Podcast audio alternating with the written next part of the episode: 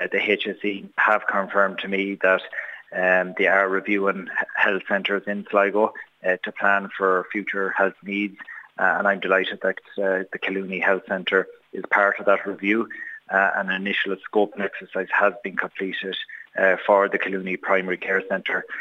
Based on that, the HSE have advised me um, that uh, capital submission will be required uh, to meet the needs of the local population for Collooney, Ballysadare, uh, Ballygawley, Ballintogher uh, and the Sooey area. So uh, I very, very welcome uh, the fact that the HSE will be making a capital submission. I understand now that the primary care general manager and the capital development officer in the HSE will meet in the coming weeks to discuss the next steps for this capital submission. But it's welcome news that the HSE have now advised that the Collooney Health Centre does need to be upgraded upgraded to meet the needs uh, of the population that is continuous, continuously growing uh, in the Collooney area and East Sligo.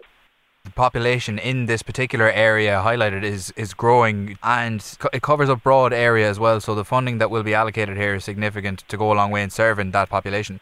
Yeah absolutely. And we've seen the benefits of primary care centres in, in Boyle and County Roscommon uh, in North Sligo, in Drumcliff and Grange opened uh, last year, uh, and in Ballymote in South Sligo. Uh, so we will see a brand new health centre, uh, primary care centre in Sligo town, but we also need to see now the provision of a health centre that's fit for purpose in Collooney to meet the needs of East Sligo residents and the community. I welcome the fact that the HSE, HSE is in agreement with me that this health centre does need to be upgraded, needs to be invested in.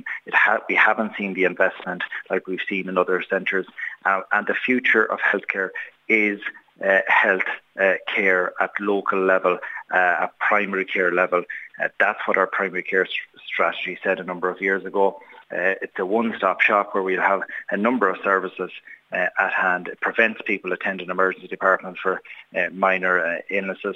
So it's good news for the people of Collooney, good news for East Sligo, uh, and hopefully we will see a capital submission uh, the, by the HSE in the not too distant future.